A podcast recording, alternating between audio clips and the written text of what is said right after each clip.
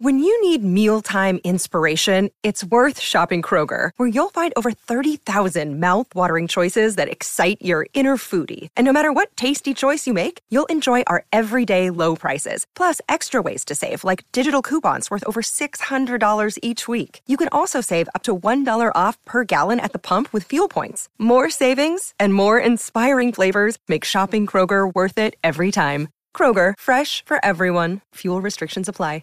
Turn up the radio and sing along. It's time for another great song. This is the Great Song Podcast. Season's greetings and welcome once again to the Great Song Podcast. I'm Rob Alley, I am JP Motor. and we're here to celebrate the greatest songs in modern music history. We're going to tell you what makes them great, why we think they're awesome, and why you should too. JP, how you doing today, man? Man, I am doing fantastic. It's week two of movie month. We're right in the middle of it, taking it back to 2004 with arguably the most quotable movie of 2004.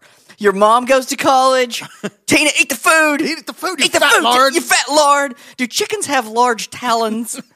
Girls want boys with skills. So many things. Tots. We're gonna we're gonna have a good. Rob, tell them what song we're talking about and from what movie. From the movie Napoleon Dynamite, this is The Promise by When in Rome.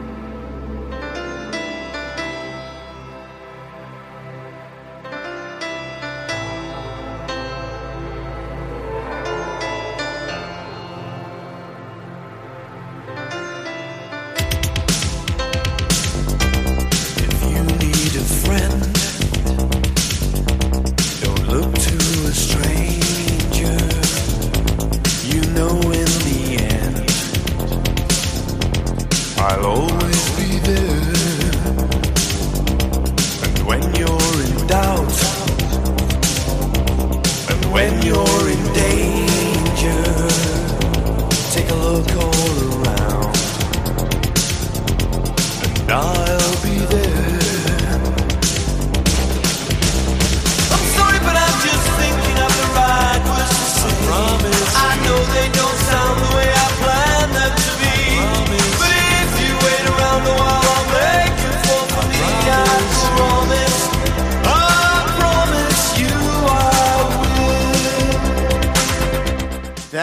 Is The Promise by When in Rome from the 1987 album When in Rome, written by When in Rome, aka Clive Farrington, Andrew Mann, and Michael Floreale. We'll be speaking at the end of the episode to a duo.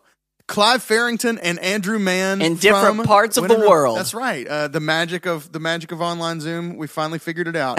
a year into the pandemic, we figured out Zoom. How you to use Zoom. Yeah, I, uh, awesome. and if I sound out of breath, it's because while you were hearing that magnificent tune, I was like, Rob, I got to sprint upstairs and get my Liger wristbands, which are from the Napoleon Dynamite movie. This is Yeah. the actual Liger. Have you had those since like 2004? I've had these since 2004. They smell like 2004 wristbands. Rob knows me from my wristband wearing days, which Yeah. have continued still to this day. Some days That's I just have to pull out the wristbands. JP has lots of caps, lots of sunglasses, and lots of wristbands. That is true. Uh, and headbands. You have some. One, Not as, not as one many. or two. Yeah, that's okay. uh, more so for the joke side on the headband. yes. So, uh, The Promise by When in Rome played in the movie Napoleon Dynamite over the closing scene, or under the closing scene, I guess, and the closing credits. Uh, it's when, you know, Napoleon and. Um, uh, what's her name? Tina Majorino, her character, uh, Deb. Deb? Um, they're, they they kind of connect on the playground and they're playing um, tetherball at the end, and this is what starts playing. This is the emotional bed underneath the final little cute, you know, uh, happy, uh, warm scene at the end of That was the joke I was supposed to make when I came back down. It's not that I sprinted up to get my wristbands, is that I went to play tetherball. That was sorry, the- sorry, I was- Well, you need the wristbands. That's right, You to don't, play tetherball. You don't want the sweat coming down to your hands. that's right. Did you ever play tetherball? Were you tetherball? Yeah, of course. At Yeah, youth yeah. camp? Did you ever Uh, play? Or? at just school? We School? had tetherball pole at my school. Yeah, it was great. Were I played every good? day. I mean, can you be good at tether? you I- can. I the mean, people that can hit it really high above the screw, Yeah. and just keep it in there, and and just keep, keep it, going. Yeah, man, tall people. Then if you grab the rope, you're out or whatever. Yeah. There's this great episode of the show 30 Rock, which is my, my, my favorite sitcom of all time. Uh, where they talk about their NBC admits that they've been making up Olympic uh, events like uh, so that we can say we won more medals. That's and one of them was Olympic tetherball. That's like, but and so they bring in the, the Olympic tetherball winner and whatever. But they're like, we've just been faking it. This isn't a real thing. That's awesome. so we can say we won more. Anyway, The Promise by When in Rome went to number one on the U.S. Billboard Dance slash Club Play Songs chart, number 11 on the Billboard Hot 100, and number 58 in the U.K. It's always weird uh, to me when a U.K. band charts higher in the U.S. than, Than in, in the their UK. own- Um, and it got Prophet is not welcome in his own whatever it is. yeah, exactly. Yes, but it got me thinking about bands and artists from the UK who were slash are generally speaking more popular here Okay. than there. Um, so doing a little quick research, I found a few common names um, thrown out there. Okay, uh, Bush. How about Bush? Okay. like Gavin, Gavin Rossdale and, and company. Yeah, are you a fan? Uh, enough. Not really. I wouldn't say I'm a fan. I mean, I used to have a deep, burning hatred for Bush when Okay. Mm-hmm. they first came out and when Machine Head blew up. Man, I hated those guys. Could not. They were the antithesis of everything I wanted rock music. was to it his be vocals at the time? that bothered you? Or? it was I- i think it was a combination of things i won't get into but, Sure. but uh, it was just and i think now i would not think that you know what I mean? Mm-hmm. I would be more cool about it. But then I think I was so at the height of my Van Halen fanaticism Okay. that they were just the They're the anti opposite that, of Van you know what I mean? Halen, I was yeah. like, come on. Uh, more acts that were there that were more popular in the US than the UK, but were from the UK. How about the outfield? Remember the yes, outfield? man. I really like the outfield. Yeah. Um, do you know the song "Winning It All" by them? Sing it. Winning it all, ain't gonna walk away. I, I was 99% sure I didn't know it. I just wanted to hear you sing. no matter what you say. I had a know. Larry Bird video that that was his uh, uh, that was his uh, thing. He says, "No place I'd rather be." French lick, winning it all. oh, man. That sounds so corny. It's amazing. I actually think I might have used that to make my high school promo video. I need to go back and look at. You have a high school promo Oh, video? dude, man, my my, Whoa. my, my I, I'm Uncle Rico. I'll have to find that. no, I did. Coach I did. uh, that game. I did. Uh, I did Time Machine by Joe Oh, Joe Satriani. Satriani, yeah. and Great it's got my stats and videos and stuff. I gotta find that. If you can find I that, find it. I'm we're gonna gonna digitize it and we're putting it on Da- Instagram. Dad, I know you listen every week. Uh, We need you to get me my 1999 promo video. Yes. Uh, I can't believe I admitted that, and I'll show it to some Oh, people, and dude, you guys can uh, seriously, we're gonna that's days. going up on Instagram. You wanna see some wristbands? The second we can get that digitized, that's going. Okay, oh, that's, that's- fantastic. that's gonna happen. All right. Uh, apparently, Foghat is a prime example. Okay. I didn't know. I would not have thought that. They had 11 Hot 100 hits in the U.S. and exactly zero in the U.K. Uh, 13 top 200 albums, zero that charted in the U.K. Multi platinum here. Couldn't get arrested in London. Goodness Like gracious, apparently they are nothing in the UK. that's crazy. Um, and how about this? Here's the kicker. Frampton, They couldn't get arrested. I just Yeah. that I'm a little late on that, but that was good.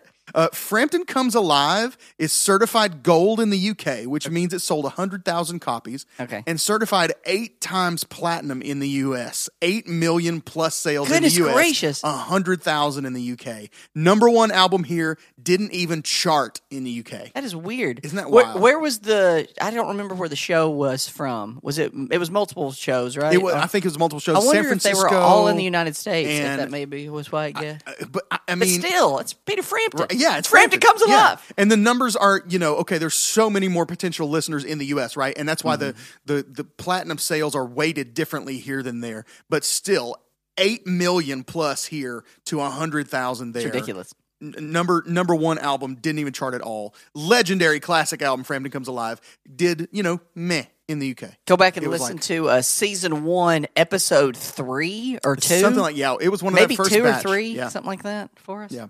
Uh, so the Promise by When in Rome was one of the top 100 Billboard songs of the year in 1989. Actually, don't go back and listen. It- it- go backwards. Yeah. Start here if you're listening back through. Ease back into and then it. end up there. Yeah, that's true. Come a long way. You don't want to. That's right. Uh, actually, today I told JP I was listening to uh, on the way up uh, just for some inspiration and just just for fond memories. I was listening to the best of season three episode, which we haven't done. I don't think we've done a best of since season three. We might have done a season four, but because it's it's so much work to put together. Um, I'm trying to get one together for this season, but. Man, it's so funny. Like all of those best bits just in there together. It, it was so much fun. Go back and listen to the best of season three when you have some extra time this week. It's it's, it's so good. Anyway, uh, this song was initially released as an extended dance single. You remember maxi singles? Yes. that would have That's like good. three The different versions of the same song, Uh-huh. and yeah, a couple remixes and whatever. Um, and uh, it topped the Billboard Hot Dance Music uh, chart. It was re-released after the release of When in Rome's debut full-length album, and then is when it went to number one overall on the Hot 100. So it was um, single first, topped the dance charts, and then the record company ordered a full album. It was basically like a pilot, uh, pilot episode of a show, right? They they put it out there, see what the interest was, and then it went number one on the dance charts, and they were like, okay, let's put together a full album, and then so it re-released after that and went to number eleven on the Hot 100 overall. So uh, really interesting. I, I don't feel like stuff does that anymore. It's it's you know what I mean. That's an unusual sort of uh, rollout for it. Um, how about a few listening notes from me? Do it. Is that fine? That's great.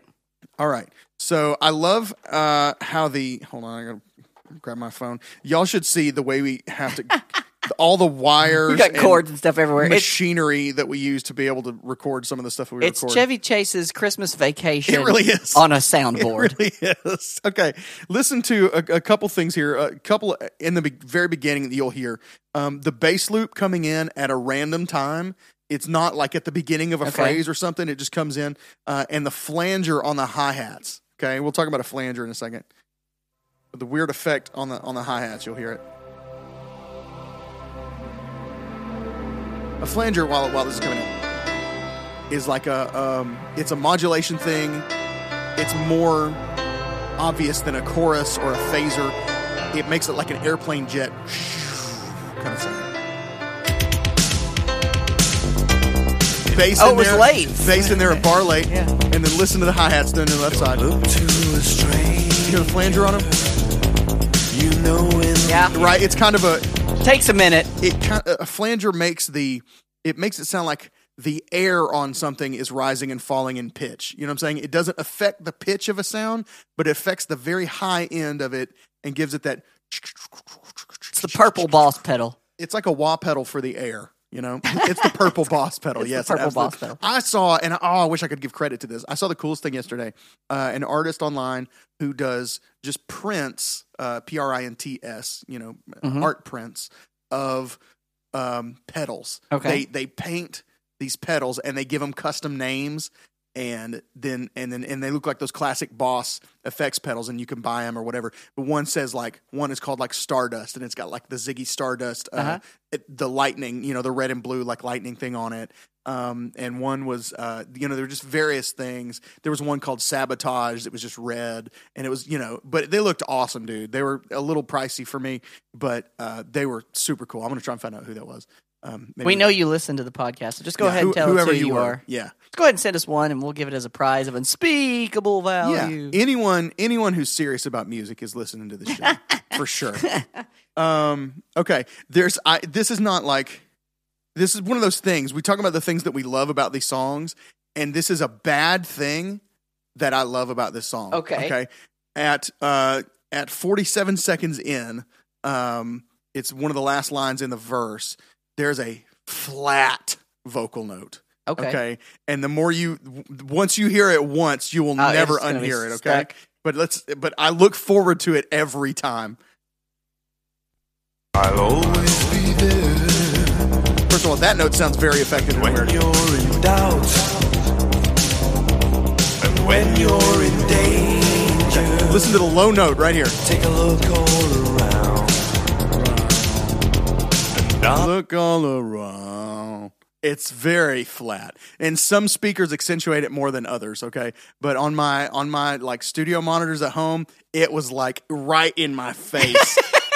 it was like wow. Anyway, but this is you know pre auto tune and all that stuff. Speaking of And face, I've been Oh. saving my favorite line Okay. for this. Okay. Rex Kwon Do Diedrich Bader as Rex Kwon Do, break the wrist and walk away. Did you think anybody wants a roundhouse kick to the face while I'm wearing these bad boys? These bad boys.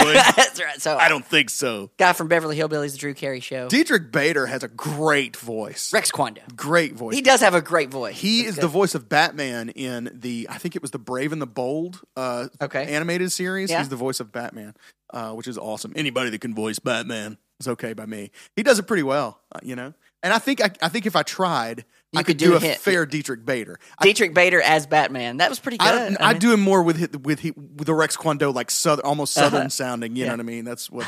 That's what. Uh, yeah. Um, you think anybody's gonna? What do you say? You think anybody's gonna make fun of me because I got Stella on the wall over there? What is it? Go home to Stella at night. That's because I go home to Stella at night.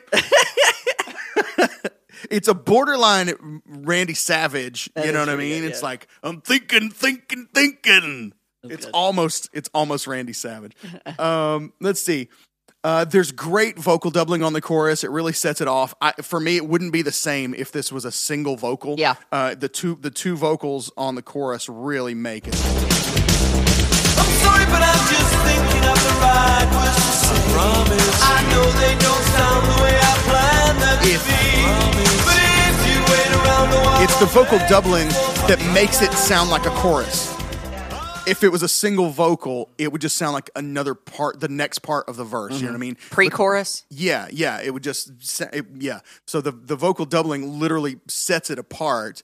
Uh, and the snare build in is like it's about to get bigger Yeah. thus making it a chorus and it really doesn't. The production doesn't really get Doesn't any get bigger. louder, It- it's just- only the vocals, but the good. snare tells you Something's that something's coming. changing. Yeah, yeah. good. So that's cool. Um, another thing I really love about this track is the piano. yes the, the oh, piano man. is beautiful. at So- the very beginning it's like so it comes out just gorgeous Exactly. yeah. It's it's really kind of sparse Tasty. and tasteful throughout, right? And I know we probably compare too much to Bruce Hornsby when we talk about piano stuff because that's where we are. But the piano on this track really reminds me of him, and very specifically his work, um, not his not on, on his own stuff, but on his guest appearance on the Brandon Flowers song "Between Me and You." Okay. right? It's stuff that you could miss if you're not listening, but it's so good. Um, That's and good. that that song is oh, Oh, we love that song. Oh my Yeah. goodness. Um, let's see. A few notes on When in Rome. You want? Why don't we? You got some? Can we meet the band? let's and meet then the I got a few band notes. Okay. let's do it Hey, let's meet the band. It's time to meet the band. Hey, mama, let's meet the band. Let's all meet the band. Hey! All right we're gonna meet the band of When in Rome that plays on the Promise. Uh, Michael, and we mentioned that we hang out with these guys, um, the guys towards On the the, bottom. Um, no, at the end. So hang around, you get to meet, actually meet some of When in Yeah. Rome. Uh, this gentleman was not part of the people that we spoke with, but on keyboards, Michael Floreale, we talk a little bit about him. On piano, backing vocals. Most of his other credits are like hits of the 80s, dance hits of the 80s, etc. And then I just realized he's getting credit for the stuff that he does On with When in Rome, yeah. just remixed or remastered Right, exactly. or other projects. Um, but great keyboard player. On bass, Phil Spalding. Dude, this guy, Phil Spalding on bass, let me just tell you stuff with Seal, Mick Jagger, orchestral maneuvers in the dark. They have the um, If You Leave, Don't Leave Now. Okay. Um, you know that song No. from the movie? Yeah, you do. uh, you don't want me to sing another one, do you? If you leave, don't leave now. Uh, okay, maybe. I obviously nailed that. Yeah, but sure. from that movie.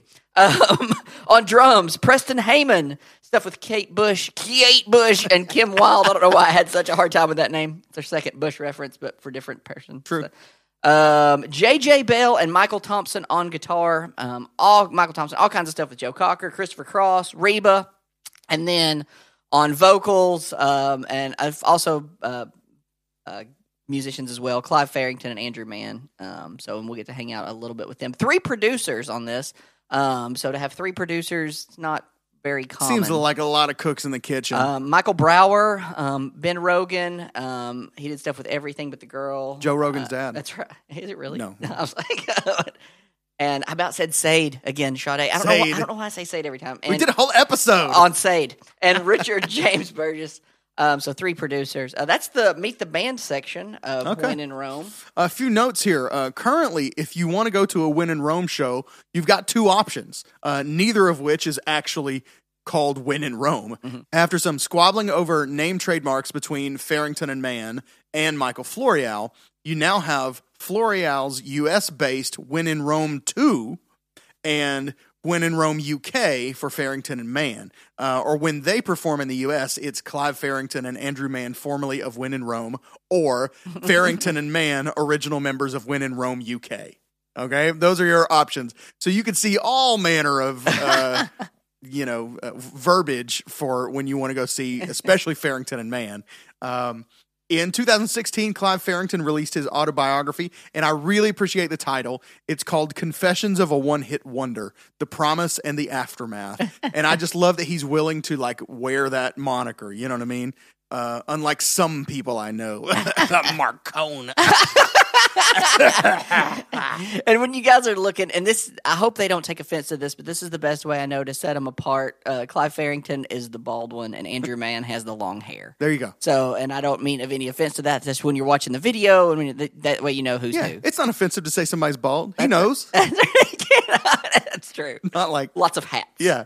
Um, let's see. Uh, the phrase, let's talk about the phrase when in Rome. How Okay. about that? Yeah, Um. For the Ron Burgundies among us who might not know exactly what it is, uh, is part of the old axiom win, Do- in, when in Rome, do as the Romans as the do. Romans do. Meaning just go with the flow if you're in an unfamiliar situation, give yourself a chance to fit in, not make waves, let the locals be your example. Should we eat with our hands? Just yes, exactly. Just follow the locals, and you'll figure it out as you go. Uh, adapt to the culture, Uh-huh. right? Don't expect the culture to adapt to you. When in Rome, do as the Romans do. It's also one of my least cared about Billy Joel songs from JP's favorite Billy That's Joel right. album, Storm Front. Stormfront. Oh. I do not like that song. I skip it four times out of five. Oh wow. Yeah. That's a lot. It's not unless I'm intentionally going. All right, I'm listening to this full album back All to back. through. I'm I'm skipping "When in Rome" by Billy Joel. It's not good.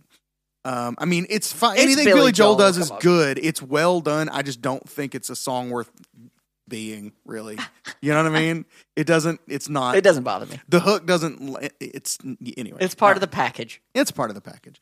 Um, shall we talk some Napoleon Dynamite? Yes, and let's talk about since we're talking about songs, let's talk about great songs on that album. A soundtrack of songs you love that you forgot you love. Okay. Alphaville, Forever Young is on there. Yeah. Shout out to Zeke, your buddy, said he likes that song, Yeah, and I, I, your friend and mine. Everybody, right. um, let's play a little Forever Young by Alphaville, not the Rod Stewart song, just so that you guys know what we're talking about. Also, shout out to Deb's, uh, my wife's best friend, one of my wife's best friends. Uh, one of their songs. It's good, good jam. Can you imagine when this race is won? This is the um, the awkward like prom scene. Yeah. Praising our leaders, we're getting in tune. The music's played by the the madman.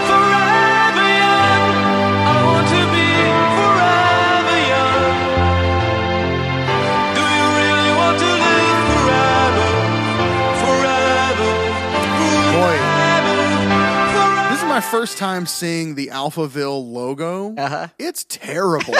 Have you seen it? Show it to me. Let me see It's. it. I don't know if you'll be able to read it from it. here. Oh, yeah. It's okay. It's the the Greek letter alpha Uh-huh. for the A. Okay, it basically says Aville, Uh-huh. um, but it looks like it says Avite. So it's the Greek letter alpha with a big V after that. That's bigger than the A, and then a regular I, and then two L's stacked on top of each other. And then just three lines for the E. It's so busy and such bad design. Or you can just Google it and look it up. But- Yeah, look up the Alphaville logo. It's awful. Uh, Time After Time by Cyndi Lauper. I mean, Also- yeah, uh, we did a whole episode. We like, did. We all know it's time, time after time. absolutely. Um, those two comprise the most accurate adaptation of 80s high school dances ever. To Sure. Me, and I think that's perfect. Um, they've got the Rose where he does the human video. Oh, I hate that song so much. and Jamiroquai, Canned Heat. Yeah, Please, from the dance, play a little Jamiroquai, Canned Heat. Love this song. Everybody embrace their inner Napoleon and do their version of this dance. Jamiroquai, some serious chops. In this. Oh, man. Uh, Listen to this in headphones. yeah, the bass will get you, man. This is like some.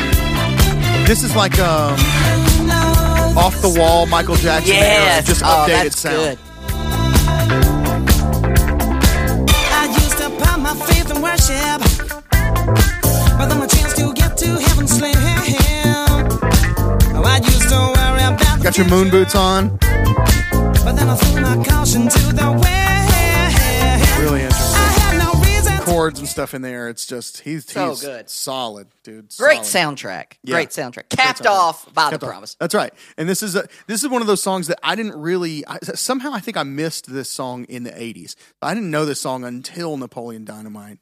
Um, but everybody is like, "Yeah, dude, When in Rome." So I was somehow I just missed this. My local station didn't play it or something or I don't know. I don't know. How and I know I've already given two shout outs, but this was the song for one of uh, one of my best friends couples. This is like their song. Um, Okay. Casey and Carlos Carvajal. So shout out to Okay, you guys. I told you you. I'd mention you. So there you Yeah. go.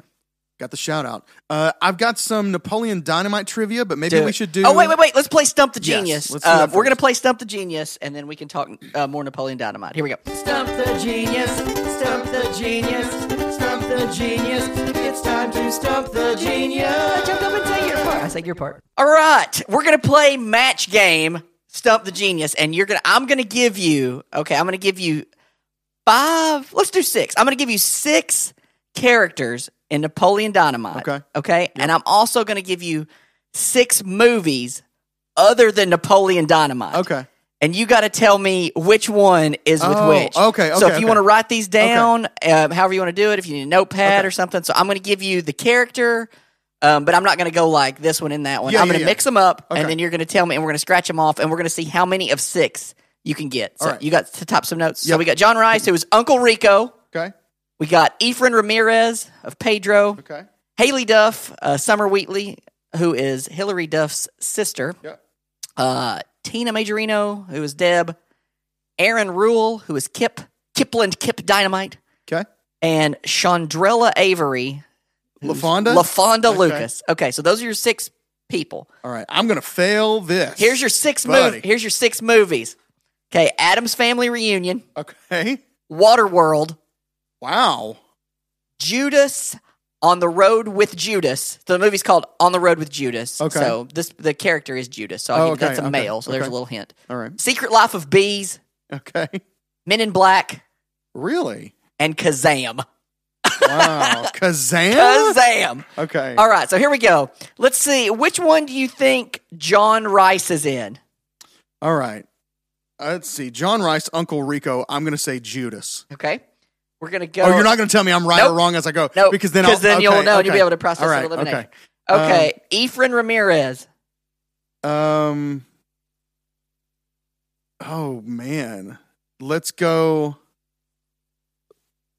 I let's go. Addams Family Values for okay. no reason. Okay, we're gonna go Haylie Duff. Haylie Duff. I'm going to go Secret Life of Bees. Okay, we're gonna go Tina Majorino. Tina Majorino, I think, was in Waterworld. We're gonna go Aaron Ruell. Aaron Ruell. That's Kip. That is Kip. Um. I what have I not used? Oh, Men in Black. Okay, I think I'm going to go Men in Black for him. okay, and then Shondrella Avery. I'm going to go that she was in Kazaam. Okay, that's fine. Yeah, that's good. How do you think you did? Out of the six, how do you think you did? I think I probably got two. You got one. you got Tina Majorino. Okay, so here we go. all right. You were pretty confident on that one. Yeah. So you got the, uh, John Rice is a van driver in Men in Black. Okay. Efren Ramirez is Pedro, uh, is Carlos in Kazaam. Okay. Haylie Duff is Gina Adams in Addams Family Reunion. Wow. Tina Majorino is Enola in Waterworld, but you got Aaron Ruell is Judas on the road with Judas, and Shondrella Avery is Greta in Secret Life of Bees. Wow, there we How go. did you guys do at home? That was a little tougher. Phew, Man, we I don't think I've ever taken a beating like that. We stumped that genius. Holy cow. that was really rough. Okay, well, let me come back with some Napoleon Dynamite uh, trivia. Do it to it. Uh, Napoleon Dynamite was based on uh, Jared Hess's short film, and I, th- I always thought this was Palooka, like you call somebody you big dumb Palooka. Okay. Right? But it's you call P- people that? Is that something you say? It's like an old. Okay. It's like a Abbott and Costello word to call somebody. You know what I mean? It's like a, um, you know, Bugs Bunny called people a palooka. Okay. You know, it's it's an old. Okay. Right. But I think that's actually P A L O O K A. This is P E L U C A, which Okay. is Spanish. Sounds like a city. You know what it's Spanish for? You're the you're the Oh, Spanish I speaker. should. Paluca? Pe- peluca. Peluca. No. It's uh, it's the original short film in which Napoleon's character is named Seth. Okay. And uh, it means uh, hair. okay. I- it- oh, like pelo. Pelo. Is Yeah. okay. Okay. So, it's- it either means hair or wig. I can't remember okay. which, like- but it's one. Sorry, babe. I did the best I could, but at least I know Yeah. Is hair. So, and the and the, the thing centers around you know uh, in in Napoleon Dynamite, Pedro shaves his head because this is one of my favorite lines because his hair is hot. so he shaves his head. Um, and in in uh, do they go do they go get him a wig in Uh, yeah, Napoleon? Dynamite? yeah, okay, yeah. yeah. So it's basically that story is the original story Peluca, which is uh, the funny. basis for this. And uh, and and Jon Heder is um, Napoleon or, or Seth in that, and but he's the only one that maintains. Everybody else is a different actor, but it's just him. Uh, but it's like an eight minute, you know, kind of short film. Uh, some favorite IMDb trivia about Napoleon Dynamite. It takes place in Preston, Idaho, which apparently is over 90% Mormon. This is why nobody is drinking or swearing in the movie. okay. Um, Napoleon's student ID, I've never thought about this. Napoleon's student ID, shown in the opening credits, clearly establishes that the film takes place in 2004. However, fashion, technology, and pop culture are all from the 80s and 90s. Um, Jared Hess was once, Jared Hess, director, was once asked when the movie takes place, and his response was simply Idaho. That's great. Um, okay, this is good. This is so good. Uh, another m- music tidbit. Okay. Elvis Costello's 1986 album Blood and Chocolate Okay. features three different names used by Elvis in the credits when referring to himself. Okay? Okay. So Elvis is referred to in the credits by three different names. Elvis Costello, of course, which is a stage name, his given name, Declan McManus, Okay. and a second pseudonym, Napoleon Dynamite. Oh wow! Director, How about that? Get this director and writer Jared Hess says he had no idea. what? He says total coincidence. He said on multiple occasions, not connected, At had all. no idea Wow. that Elvis Costello had a had a stage name of His name- Napoleon, Napoleon Dynamite. That's Isn't that cool. weird? That's great. That's why you guys come on the uh, Great Song podcast to hear those tidbits. Yeah. as music. And so music I, I learned, I've already referenced 30 Rock once in this episode, but uh, in another episode of 30 Rock, they have El- Elvis Costello on as a guest. They're trying to pull him in uh, to doing a We Are the World type thing, Uh-huh. you know what I mean? And he doesn't want to do it. And they're like, oh, yeah, well, maybe we'll tell the world about your. Um, your secret life as a as an international art thief, Elvis Costello, or should I say Declan McManus? and I thought they were making that up. Yeah, but Turned out that's that's his- his, his real his name? real life name. That's the name his mama gave him. Uh, I got a couple covers, and then I think that's that's really Do it for Let's call me. it a- jump to the interview. Sounds good. All right, let's talk about the Sturgill Simpson cover Okay. of The Promise, which I think I think you're really going to enjoy. Do you like Sturgill Simpson? Yeah.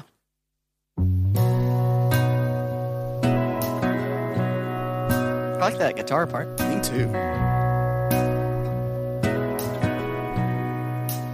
You need a friend. Don't look to a stranger. It's a different song. Yeah, he just makes everything totally his own. Yeah. You know in him. If you haven't checked out Sturgill Simpson, he's Yeah. worth. I'll always be there. If I you, like that. If you like this, Yeah. if you if like, you don't like this, then this is it. This yeah. is him. Yeah, exactly. Yeah, it's like '70s outlaw country. It. you know. When That's good. Yeah. Anyway, it's cool. Uh, should I skip to the chorus? You want to hear a little chorus? planning to If he gets there. be. If you wait around, I'll make you Put a little reverb on your vocals there, sir. He almost got into some John Anderson territory. Waylon Jennings. You know, it's like if you wish Waylon Did you, Jennings you was did still Seminole. around. You did Seminole win one time. Yeah. Yeah, I- Rob does a good Seminole I win. did. Here we go. I'm putting him on No, the. we have to. Find, oh, you want me to do it Do again? it again. I want you to do 'Cause it. I really. It was You a ten out nailed of it. ten that Let's see first if you- time. see if you can do it again. A again. little. How about I do a different one? Okay. How about a, uh, uh, late one night, I had a crazy dream. I met a man who invented a money machine. That's good, man. Yeah, you're, you're pretty good on that. The next line's actually the best. Hold on. Um, he said, I know things are tight and times are tough. The vocal control, ladies and gentlemen. oh, man. John Anderson is the funnest Thanks for impression stopping to do. by, John. It's been a minute since we've had somebody just randomly pop in. It's good to, good to see you. Thanks for coming by. Uh, and then I got one more uh, that's kind of out of left field, but man, it's I don't know. I, I let's see what you feel about this. This is a cover by Real Big Fish. Okay, you remember Real absolutely. Big Fish? Kayla likes Real Big Fish. We saw them at the Vans Warp Tour time or two. Okay, here's the promise by Real Big Fish. Of course.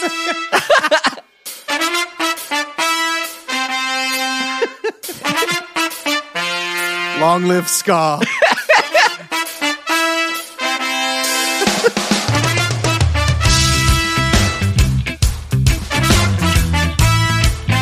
I was curious what the tempo was going to be. Yeah.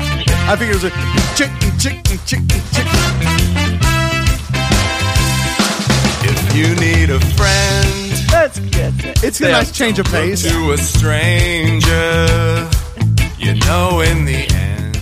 Anyway, that's the that's the real big. Sturgill Simpson's like, what in the Sam Hill? right. It's funny because you know the order in which these things come out affects the order in which people enjoy them Yeah. and cover them and make their own art. That's you know what I mean. So like, if that's the version that came out first. First of all, it goes nowhere. You know what I mean? It's never in, included in any movie, and Sturgill Simpson never even bats an eyelash at it. You know what I mean? It's just funny the way Uh-huh. That's that hilarious. I was actually thinking this morning, and I wish I could remember the specific song that I was thinking about that was just a song and Mm-hmm. then somebody covered it and it and it turned into this thing that everybody loves. I wish I could remember what it was.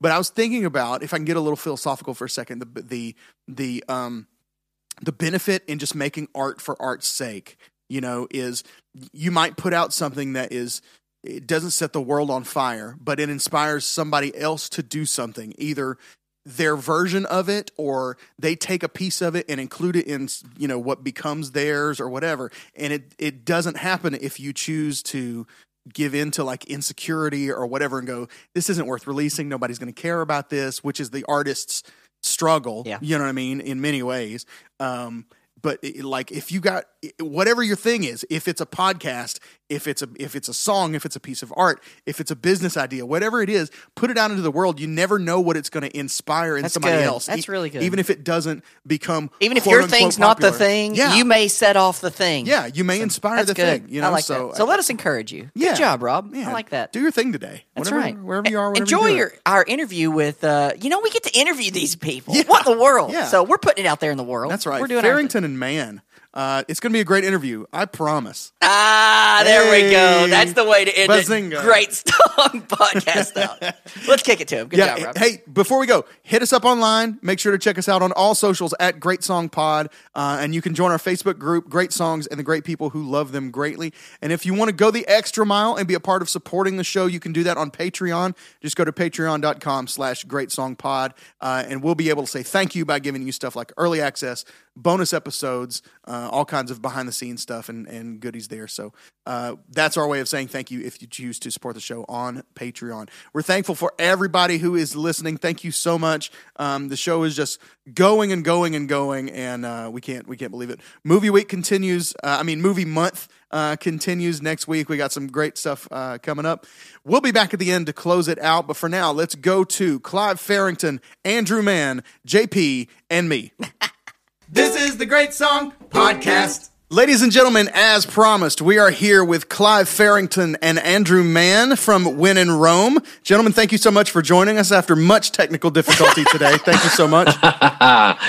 yeah, we got there. We got there. That's we right, we reckon JP was fiddle- We reckon JP was fiddling around with some knobs in there. That's right. That's right. We got both of them, guys. Not just one. We have two parts. Yes. This is amazing. We got we got Clive and Andrew, so uh, we really appreciate you guys. We are joining us. One of you from California and one from London. Is that correct?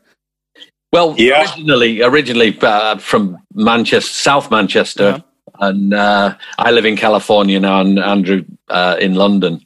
So we are Yeah. we are nationwide and worldwide with this Zoom call right now. So uh, that's really pretty impressive. Um, why don't we start uh, with the promise? Why don't we Why don't we get the backstory on that song from you? Uh, how did it come about as a song? Any any anything interesting from the the writing end or the production end, recording end? All of it. We want to hear it all.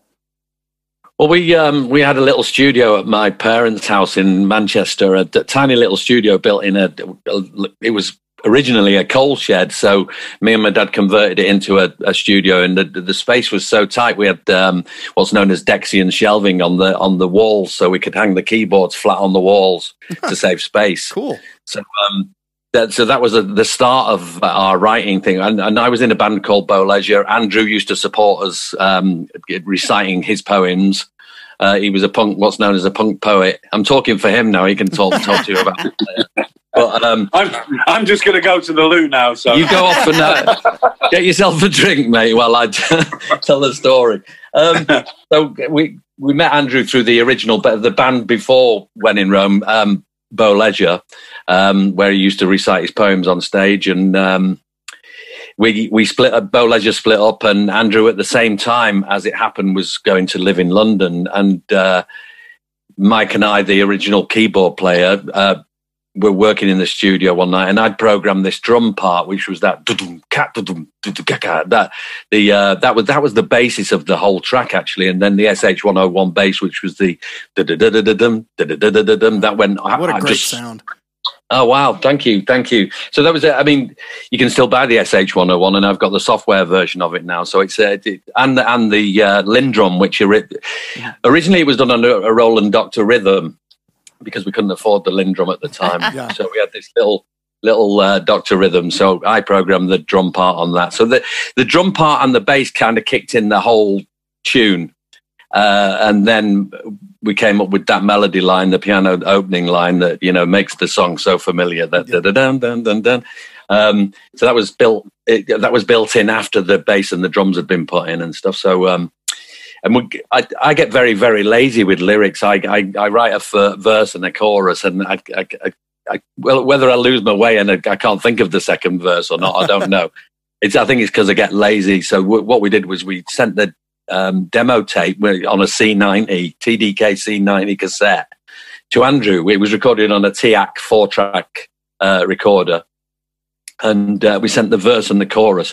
We- And the weird thing about writing the song was we never actually wrote those lyrics down. I did, we, we didn't sit down and write the lyrics. Wow. Um, so the, as, as soon as that, um, as we'd worked on it and worked on it and worked on it, and, and that piano part had been put in, I sang that verse straight into the recorder, and, and we recorded the vocal, uh, the first verse and the chorus without actually writing the lyrics down. That is so cool. That's awesome. Wow. Yeah, well, and, and then of course uh, we we we didn't have, uh, of course, we didn't have the the luxury of uh, the internet at that time, so there was no we couldn't send MP3s in five seconds over to over to our uh, cohorts, and so uh, we um we sent the tape down to Andrew. It took about a week or so to get the bit of British. Uh, the post office was very slow at that time, so it took about a week for him to get the cassette. And then he started touting it around the uh, A and R people and hanging in the right place and then hanging with the right A and R people, and eventually over to Drew. yeah, Yeah, that's my life story. there you go. I told your life story. Yeah, that's all you need to know. I, I want to know more actually about being a punk poet. Uh, tell me, tell me what. Tell, uh, that's a that's a new phrase for me. So We, explain did, we to me- didn't have that on our question punk- board. Like yeah. we've got this question board where you'll see me and Rob. Well, you'll see Rob because you're looking at him flashing like hand signals of one and right, twelve good. and all these questions. Like we don't have punk poet written on the board. That's right. So this is we're already off topic. Ah, Tell us about ah. punk poetry. Well, it's, um, I, don't- I, don't- I think it's probably wrongly worded. I mean, it, it, it was more of um, the general idea. There was a few poets knocking around the sort of the northwest where we lived, and one one guy was very influential uh, to that scene at the time, and it was the only way I I could express what I was writing uh, was to try and sort of jump on this bandwagon a bit. So I I was very fortunate to do gigs with uh, John Cooper Clarke and uh, numerous people of that time and that ilk in the UK, so, which was good for me. And then I, I sort of I went to Clive uh, and another couple of guys and said, "Why don't we put some like backing tracks to this?" So that's sort of we- we went in Clive's little coal shed again. Um, and we put we put some tracks down. So it, it was. I wouldn't go as far as saying the word punk poet. I think it, I still I would. think it was the era. The era. The I'm going to explain it in a minute. The era was punk, but uh, I, I just think that you know I, it was trying to get on getting gigs together. To be honest, and that's what really happened that way. Well, I, I think that the word, the term came from the the fact, like you just said, that it, it was at the same time as punk was exploding in the UK. So we had these guys that had jump up on stage, and, and the reason why they were called punk poets is because they their, their the content of the poetry was was kind of anti-establishment, if you like. So Okay. they were Yeah, they were kicking Yeah. kicking against the establishment establishment with whatever they wrote. And the most Yeah. famous guy of the, all of all of that that genre is John Cooper Clarke, who who actually had an album called Disguise in Love, which was produced by Martin Hannett, who produced Joy Division, um, all of Joy Division stuff Yeah, uh, at yeah. Strawberry Studios, and then we were lucky enough to actually work at Strawberry Studios with uh, the guy that did the, you know Unknown Pleasures, all, all the stuff that that, that Joy Division. Ah, uh, there, there you go. go. That's the fella. That's the guy there. So, so Martin Hannett produced him as a poet and put music behind his poetry, and that's exactly what we were doing with Andrew. Uh, yeah. using music to go behind his poetry. He had one, for instance, called "The Model," which was very much like. Um, well, it, it was about you know the, the the the downside of being a model, if you like. It was a yeah. Um, We we also we used we used Kraftwerk as the backing track, didn't we? yeah, of course, the model. uh, Yeah, of course, it had to be, didn't it? Yeah, yeah. So the, the the the promise released uh, originally, as I understand it, as kind of a maxi single with um you know different I, I guess mixes and you know maybe a seven inch, twelve inch mix that kind of thing, um, and then suddenly uh, you've got a number one song on the dance charts in America. Um, what did that do for the process of getting your debut album recorded? Uh, was it an immediate move into the studio, or was it more like let's tour and support the single and then we'll get into the studio? Um, when we came to America, we, obviously when once we the the promise was starting to hit the charts and stuff like that. Um, the record company uh, Virgin Records in the in the UK, um, because we were successful in America, decided to send us out here to record three more tunes. And of course, the first thing when Andrew arrived in, uh, we land in LA, go down to Hollywood to the Virgin offices, and the first thing they said is, uh, "You've only got one record, you've only got one single on your on your album, and we need to record more." So. Pre- previous to that, that, we got new management, and our new management had uh, arranged for us to record with Richard James Burgess, who produced Spandau Ballet and uh, Thomas Dolby, Landscape. all kinds of stuff. Yeah. Thomas Dot, yeah, Yeah. absolutely. So um, yeah, we decided to go with Richard to re- record three al- uh, three new songs, and we recorded at a place called Santa Monica. Uh, what was it? Uh, Sound Control. Sound Santa control. Santa Yeah. Mon- uh, just on Santa Monica Boulevard, just before you hit the main road before the the beach. It's Um, probably not there anymore. I'd have thought. well, no, obviously, I think it's out of control. Yeah. but it's um it, so we, we we we went to Richard's house actually. We went to his beautiful house in the uh, in Beverly Hills and he had I, rem- I remember distinctly he had a tree running growing right through the center of his house and up through the roof. And we did all the pre-production there at Richard's house and um heaven knows sight your tears and wide wide sea came from that that session.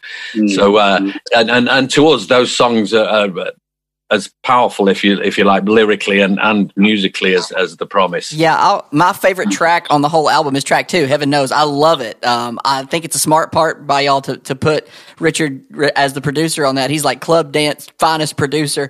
I was watching the video in there. I don't know I, as you figure. I watch a lot of videos. Obviously, two of my questions have been videos.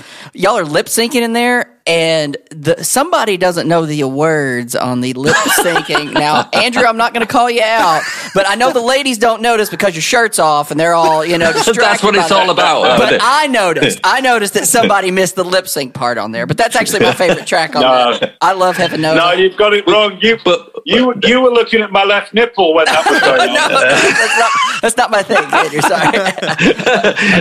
or you were th- thinking of the wrong words. no, no, no. But, uh, yeah, so Yeah, yeah. that did crack me up. There are other good pieces on that. Uh, I love Total Devotion, fast paced little Yeah. ditty, that piano solo's money. And is that Larry Stabbins on sax? Is that who plays the It sax is. solo? It is. It is absolutely. Yeah. I'm a Larry Stabbins fan because me and Rob are, we're a little bit of jazz background. Jo- Rob actually played jazz. He played ba- in a jazz band in college. So Let's not call what I He- played he's, jazz. He's good. Don't let him fool you. Wow. Um, I discovered him through the Heinz Bennett Quintet. Um, pick up Stoneface Stabbins for those of y'all that are listening. It's good. But that's so cool that you landed Larry Stabbins on Total Devotion. That was money. Absolutely. I mean, that came from the, the, the album that was recorded before we recorded ours was Diamond Life, Sade's album. yeah. uh, and produced by Robin Millar. So we, we actually wanted Robin Millar because, of course, if you listen to that album today, it's, it stands up today. The sound on that album is just beautiful.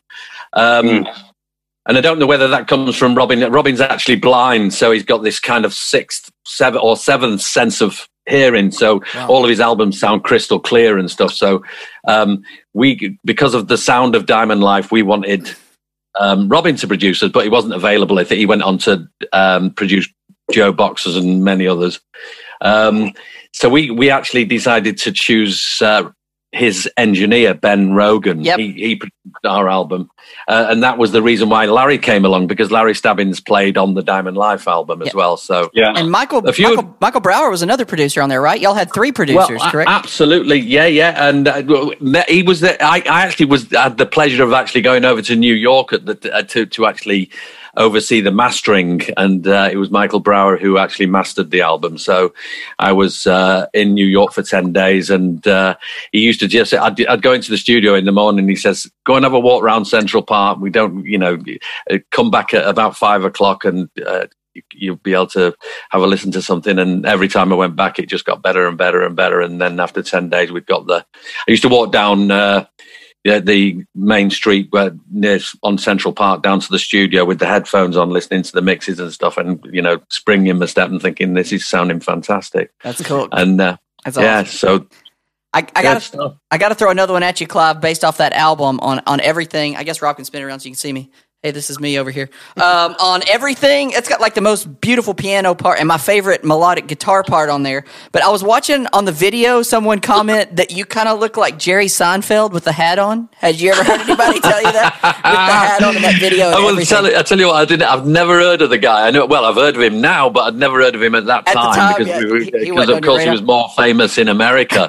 I kind of understand what you know. I've seen the comments there, but um, we we were talking about this the other day. We both le- learned not to actually. Um, Listen to the or, or read the comments anymore. Okay. That's probably That's for the that's best. very smart. yeah. it- but you know what? We take it with a pinch of salt. I mean, it's it's obviously it's, uh, I'm sure no harm was meant by it, but it was yeah. And and God, it, it, Seinfeld is a good looking boy, and I, you know. There, there are worse people you could be compared to. The uh, and, and you've got your book, uh, the great book, Confessions of a One Hit Wonder. That's Yeah. uh, the promise in the aftermath. So uh, yeah. one of my Yeah. favorite quotes in there. I realized the nature of the song and its low and high vocals made it feel like it should be sung in a Gothic cathedral, allowing a hymn to be sent to the gods. Well, I. I actually, I actually nicked that. You can tell that I actually stole that, can't you? Really? no, Yeah. no, Yeah, you, yeah. you ripped that off. No, it wasn't. It's It, from, the, it's it's from definitely. the Old Testament. Yes, I, From the I stole it from. Yeah. Yeah, John chapter two.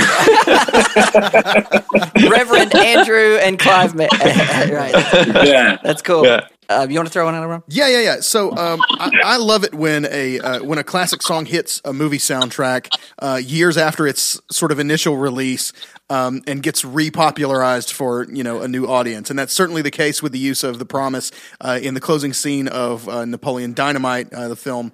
When you guys were approached about its use in the film. Uh, did you have any idea that this little weird movie would blow up like it did and, and become so iconic and give sort of a, a whole new life cycle to a, a brand new audience, uh, you know, for your most well known song? Clive, Clive will answer this. He's good with the. Uh, Well, I was the The- kind of, I was, of course, between times when we did, we'd had the Promise as a hit record, and and uh, we lost the record deal after after uh, demoing the second album. Just be, our fault more than the record. You know, we we the A and R guy moved on to another record company, and of course, there was nobody there that really supported us anymore. So we lost the record deal. Um, and then I, I got a what's no what what my mum and dad would call a proper job. You Yeah. know, get, why don't why don't you get a proper job? You know, and so so I actually got a proper job. And my daughter was born in 1999, so I had to get a proper job to support her and everything else. So I I started work at a hotel in 2001. It was at the same time as 9/11, and so um, 2003, I get a phone call out of the blue from our um, keyboard player, our original keyboard and songwriter, Mhm. uh, Michael Floreale. Um, he called me from fingers, fingers, as he's known. Fingers Floreale, yeah. So we, we got a, I got a phone call from him saying, uh, you know, that he's been approached because obviously because he- he'd actually moved out to Dallas, he, he made the right move. We should have done that as- as soon as we'd got the hit record right back in the eighties. Really, on hindsight, we don't have any regrets, but I think that would be a mis- I think that's a mistake that we didn't actually move to where the where Yeah, where the where the cotton was growing, if you like. Uh-huh. yeah. Um, so um, it, I get the phone call out of the blue, and he says, "Well, they want to use uh, the the promise in a an upcoming movie. You know, they're, they're making a movie and they want to use the promise. Uh, great, and then we did, we negotiated. I was talking with Mike every other day throughout 2003, negotiating the the deal and everything else. And uh, so the so I'm, I, I, he stopped talking to me after 2003 yeah, when the film was just about to be released. And then I was watching uh, one o'clock in the morning and watching the MTV Film Awards, and Daryl Hannah comes running on stage and she says, "Forgive me, I'm losing my voice. I'm out of breath, shouting for Napoleon Dynamite."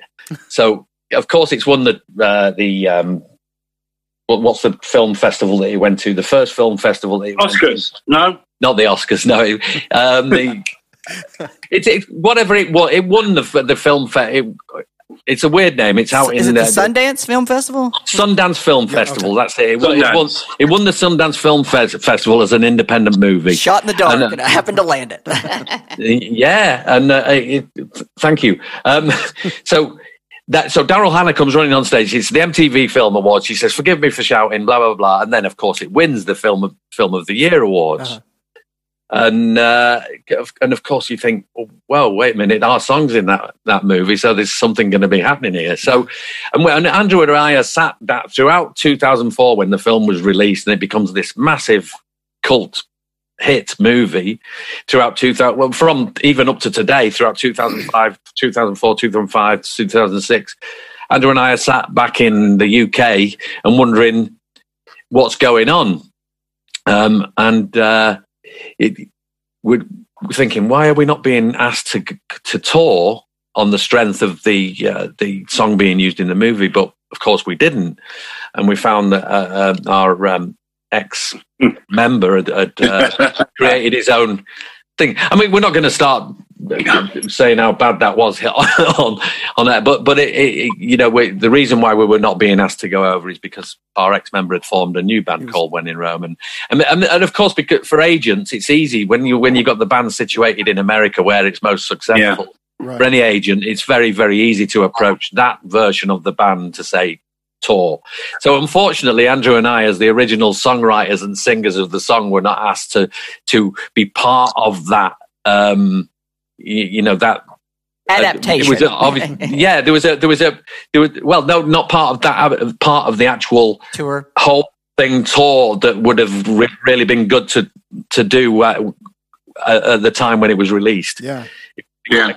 the original band members and everybody, everybody to whatever happened in the past with you know i mean the reason why we fell out in the first place is because we're like brothers and brothers fall out you know we, we were together too much all the time so that's the reason there was no hard feelings there was no animosity towards anybody else but uh, unfortunately we were not asked to, to be part of that great celebration of when the film first was uh, released Well, that is No. quite unfortunate. Well, very we'll, unfortunate. we'll we'll lift it up with some other positivity of things that we love, which I think the uh, another thing I want to touch on is the additional musicians that y'all have on the project. I thought that was super smart to enlist. Is Phil Spalding on bass? Now, Clive, you're a bass player too. So if you're going to have somebody play bass, why not pick Phil Spalding? Right? I mean, he did everything. absolutely Phil, yeah i mean Mick yeah Jagger, uh, Orchestral Yeah. Maneuvers in the Dark. I love that guy. So He's fantastic, and uh, you know, when you work with people like that, it, it, it, they just do it. You know, it's no, there's no, uh, you don't. Oh, how does this? How should I do this? How should Uh-huh. I do that? You, you, you're playing the track, and you go bam, bam, bam, bam, and it's just right on every time.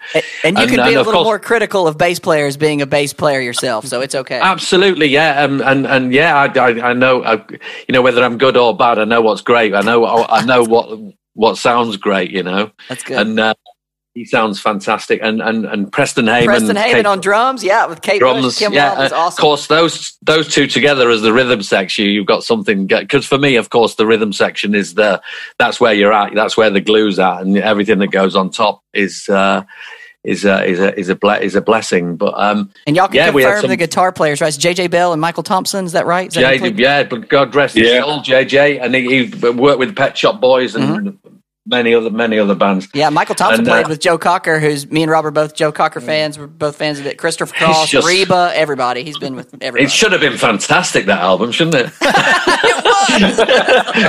it, was. it was it was just the it was just the vocals and the singers that yeah, the singers That's let it down. Yeah, if there had been some songs on that thing, no, no telling. Oh no!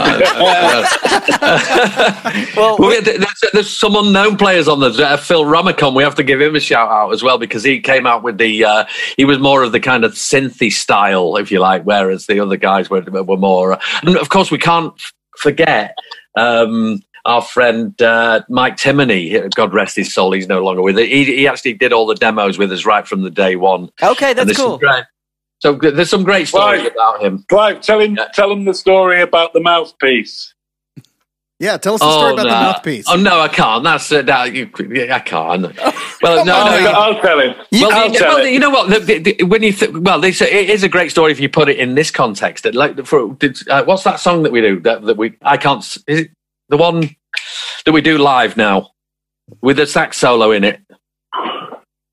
Uh, total devotion. Total Devotion. So that's it. The Total Devotion on the album has got, the, for me, one of the greatest sax solos that I've ever heard on any Yeah, record. that's the Larry Stabbins thing that we were talking about. Yep. well, you know what? That was not Larry Stabbins. oh, okay. Oh, okay. That weirdly enough, that was not Larry. That was actually Mike Timoney on a keyboard on a DX7. Oh, wow. I did not know Yeah. that. Well done. using a blow using a mouthpiece. Okay. So, so they, they have this thing that goes from the the mouthpiece into the uh, that, that plugs into the DX7, and then you can actually send it to the uh, to the fair. It was a fair Fairlight saxophone. Wow, So yeah, so it was sent to the Fairlight, and it's a MIDI blower. That's now really that's cool. So- that's cool. So that was Mike Timoney who did that that that solo.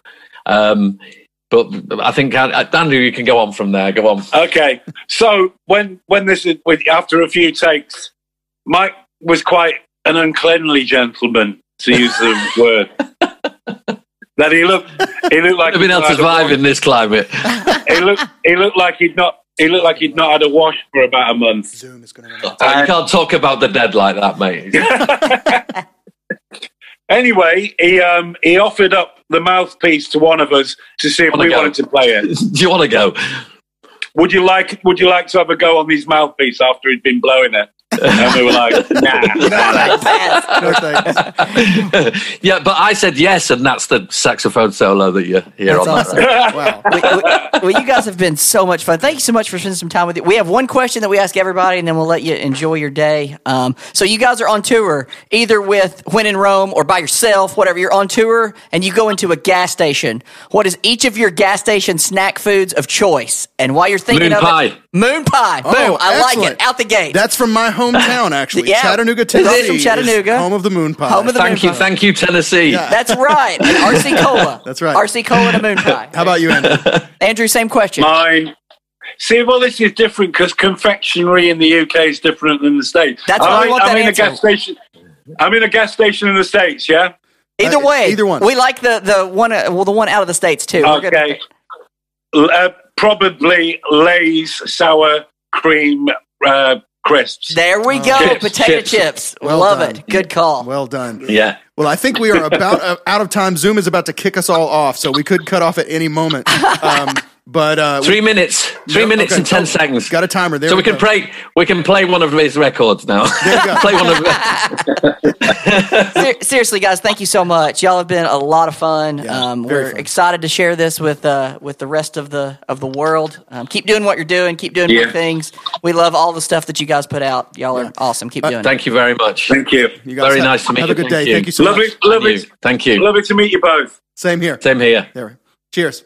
This is the Great Song Podcast. That was Clive Farrington and Andrew Mann of When in Rome, uh, and uh, it was good. Man, I really enjoyed fun. talking to those guys. Good They were a lot of dudes. fun. So kind. Unexpectedly, we f- sort of fell into a rhythm pretty quickly with them. You know what I mean? Like, Which was uh, good because we were uh, we had had trouble syncing up at first. We did, yeah. It's true. It On took us a our long fault. time to get that Zoom.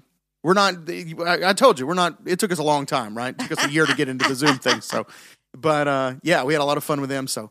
Uh, we'll be back next week with uh, some more great music. Bring more your popcorn. movie let's ta- watch. Let's, let's talk some movies. That's right. Let's yeah. Let's talk. Oh, I'm movies. excited about next week. Oh, it's gonna be good. good. Save it. Save Okay, it. okay, okay, okay. All right. We'll see you next week. Until then, I'm Rob. I'm JP. Go listen to some music.